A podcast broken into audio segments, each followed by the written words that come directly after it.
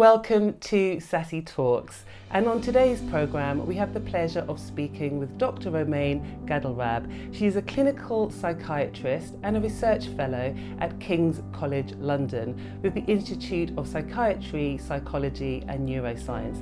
And she's going to be talking to us today about how we can clean up our cyber hygiene. Well, we're going to find out today a bit more information about that and how we can have a better relationship with technology. So, Dr. Romayne, thank you so much for being on Sassy Talks today. Thanks. Thanks for having me. Nice to be here. Very welcome.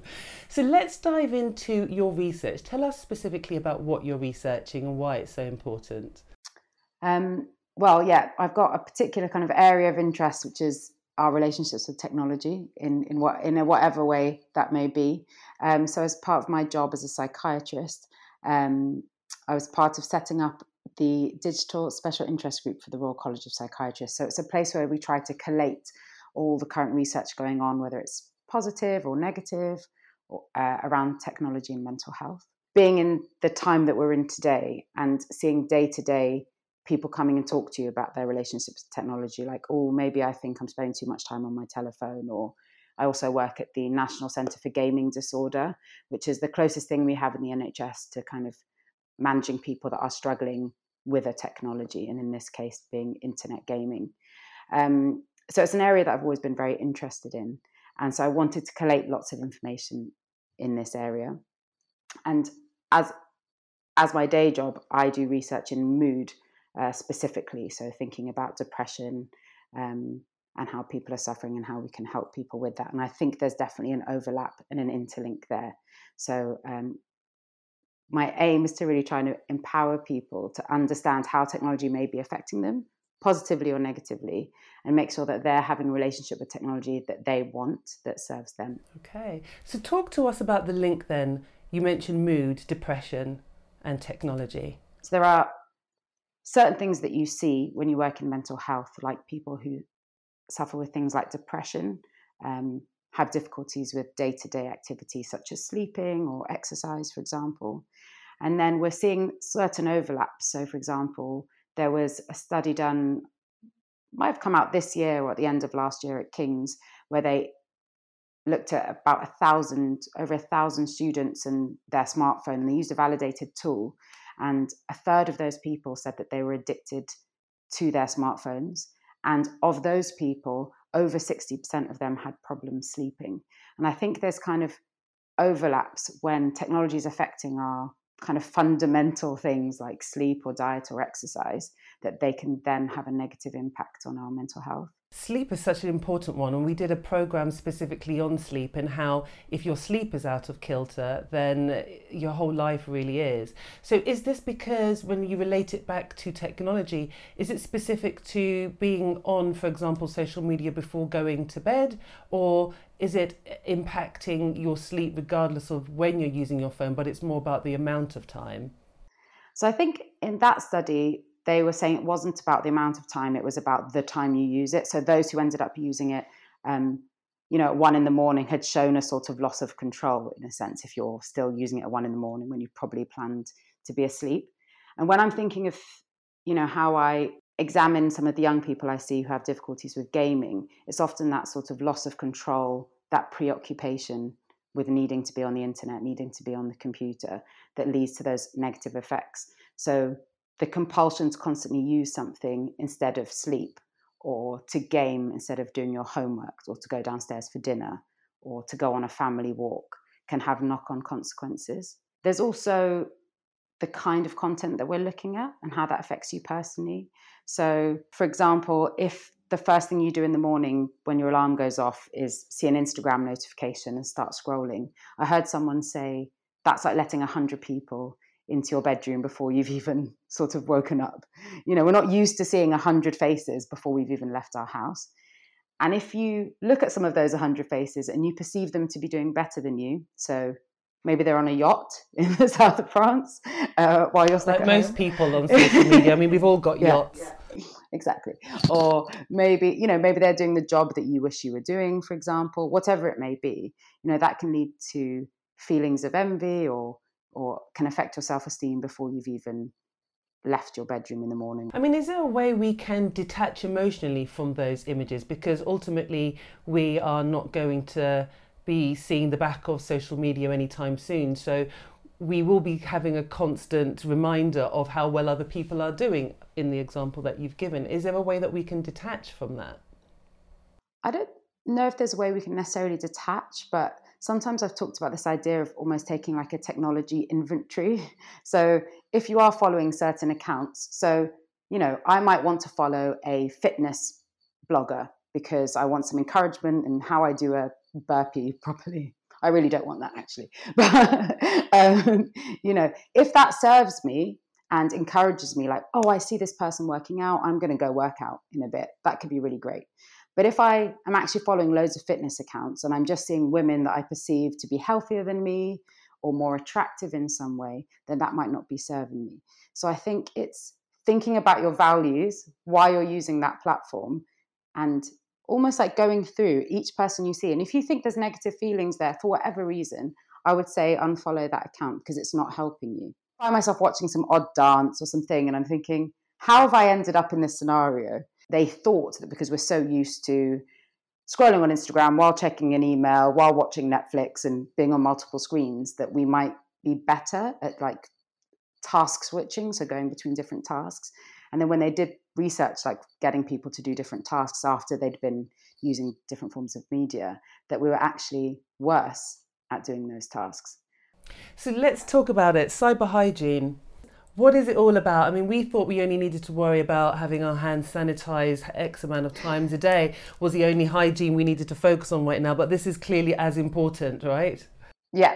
So, cyber hygiene was actually originally a term that's probably more commonly used to think about how people uh, maintain the software of their computers and keep their computers safe and things like that. and I kind of want to subvert that term and think about it as um, our own self care, our own personal online digital hygiene techniques that we can do to make sure that technology is not affecting our sleep, is not affecting our self esteem, is not affecting our ability to do work. For me, cyber hygiene isn't about abstinence like you would do with other sort of um, when you're having a problem with with something else you might say okay i'm just not going to use it. I'm not just going to go there. I, I, won't eat or drink that thing we can't do that in the 21st century. We have to be on the internet. We have to work via the internet. And um, in a pandemic for example it's been something that's been so helpful to help people in isolation. It's been absolutely life-saving for people. Um, but there are things that we can do. So on our mobile phone, for example, when you pick it up, there'll often be lots of red notifications. They're red on purpose um, because that's kind of like they use psychologists and things like that to show us what we will be alerted to. So it's kind of like danger, we must look. Um, we get lots of sorts of false urgencies that we must respond or we must reply to things. So I always say to turn off all the like read receipts on your messages, for example, because you might have just looked at a message and gone in your car to drive. Um, and now the other person is thinking, why haven't they replied to me? Or you're thinking, I must reply to that message. They can see I've read it. Um, and it's rare that you really need to reply to a message within like 20 seconds, which is what we do. We have email notifications, and everybody I know replies to their emails in 30 seconds, and that's it's not normal. If you want to be in a state of like flow or concentration, having random notifications uh, break that train of thought is is is very important. That's a that's a great example in terms of in the workplace. How would one put a, a, a process like that into place when the culture in a workplace may may be completely different and it and, it, and demand that you respond to things almost instantaneously, especially if you work in broadcast and the media and the and news and everything is changing so rapidly. You are literally on the go all the time. How feasible is it? If I see something 11 p.m., I'm not going to respond to it, and it's just going to stress me, and I'm probably not going to sleep well. Um, and I need to be able to process things and think about things clearly, and I can't do that with constant bombarding notifications. So I think having some very strict boundaries is actually very important, and you'll probably respond better, concentrate better on what you've read, produce better work overall. And I think technology does have the ability to affect, you know, the kind of neurotransmitters in our brain. So there's a really good paper by a guy called Jeremy Bailenson. I think he's one of the Stanford researchers, and he proposed a number of reasons why we get Zoom fatigue. So why we feel so tired at the end of the day of, of Zooms, even though we might have just been sitting down, you know, the whole time. Um, and he said there was there was a few reasons why. One of them he proposed was what he called increased cognitive load. So you have to work a bit harder to concentrate um, when you're on a Zoom meeting because you don't have the usual non-verbal cues that we're used to having. So sometimes you can tell when somebody's uh, had enough or, or they want to say something, but that's very difficult on Zoom. So you're kind of putting more energy trying to look at everybody on the call and work out what's going on. Another thing he said was about this sort of constant eye gaze. So you're constantly looking at me, um, depending where the screen is. You're actually sat quite a nice distance today, but sometimes people can be right in your face. Thank you. constantly looking at you. And, Nothing um, left to chance round here. Nothing left to chance. that that can actually um, affect you in a negative way because again you're you you almost have some of the the stress hormones that you get um, because if you imagine giving a, a talk in a, a, a meeting room or in a lecture theatre and imagine everybody was just staring at you that's not normal you know usually someone's looking at their phone or someone's writing a note it's not constant eye gaze so that can be quite overwhelming another thing is um, is the fact you're not moving and not only not moving we sometimes hold a very awkward position because we want to be in the center of the camera, um, aligned properly. And so you might spend the whole of your day sitting in a very awkward position. Where had we been in real life, I might be, you know, sitting on my chair in a different way and uh, stretching. and you don't do that on a Zoom call because it, it brings too much attention if you're moving. You need to not make Zoom calls an hour long. You need to leave breaks in between your calls you need to say sorry i have to go to the bathroom and not take the computer with you you know things you would do in the real world need to translate while you're on online no that's a really good point burnout very quickly what where where are we with burnout in tech i've thought of this sort of digital burnout being a phenomenon of of what i like to call being hyper connected so we are almost connected potentially to everybody else and to all information at all times which can be really overwhelming um, you know, you're constantly available. Um, even when you're relaxing and watching Netflix, you might be WhatsApping on your phone or doing something else.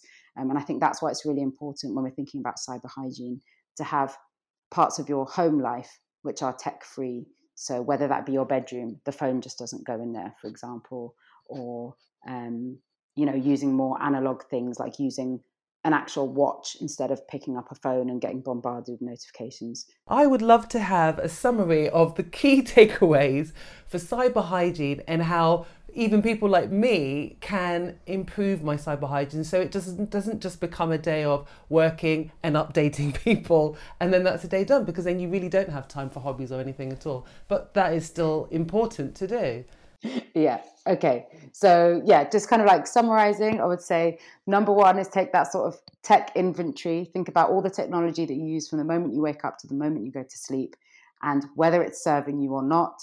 So, for me, I've got a Twitter, but to be honest, I don't look at it and I don't have notifications because actually I find it more stressful than helpful. Some people love it because you get um, access to research papers before anybody else and, and, things like that. So, you know, it's about whether something serves you or not, whether it's aligned with your values. And that can come down to the, the details. So, even which Instagram accounts you follow. Do they make you feel good? Do they make you feel bad? Um, and remove or follow uh, accordingly.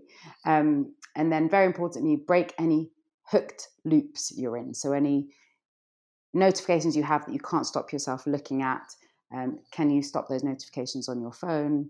Take your phone off vibrate. Remove any false senses of urgency. So take off any um, read receipts if you think that's not actually helping you, for example. Think about as many analog things you can do, whether that's an alarm that's not on your phone or a watch to stop you looking at your phone. Think about offline areas of your life. So we just said nurturing any hobbies that you have, connecting with nature, um, just picking up the actual phone and having a chat to your friend for half an hour instead of WhatsApping throughout the whole evening and it feeling like work. Um, put really firm boundaries in. So try, if you can, to think about your company culture. Can you stop replying at 5 p.m.? Are there, you know, sometimes I don't mind replying to WhatsApp if I'm just watching Netflix and it's my downtime. It's all becomes part of my downtime and that's fine. But it shouldn't be interfering with my ability to to do my day job, for example. And I guess another thing is if, you know, we have been talking about maybe digital burnout or technology affecting our sleep or perhaps even feeling like we're addicted to technology. And if that is the case, make sure you get help if you think you need it. Thank you so much indeed for your tips and suggestions, um, Dr. Romayne, and it's been a real pleasure having you on Sassy Talk.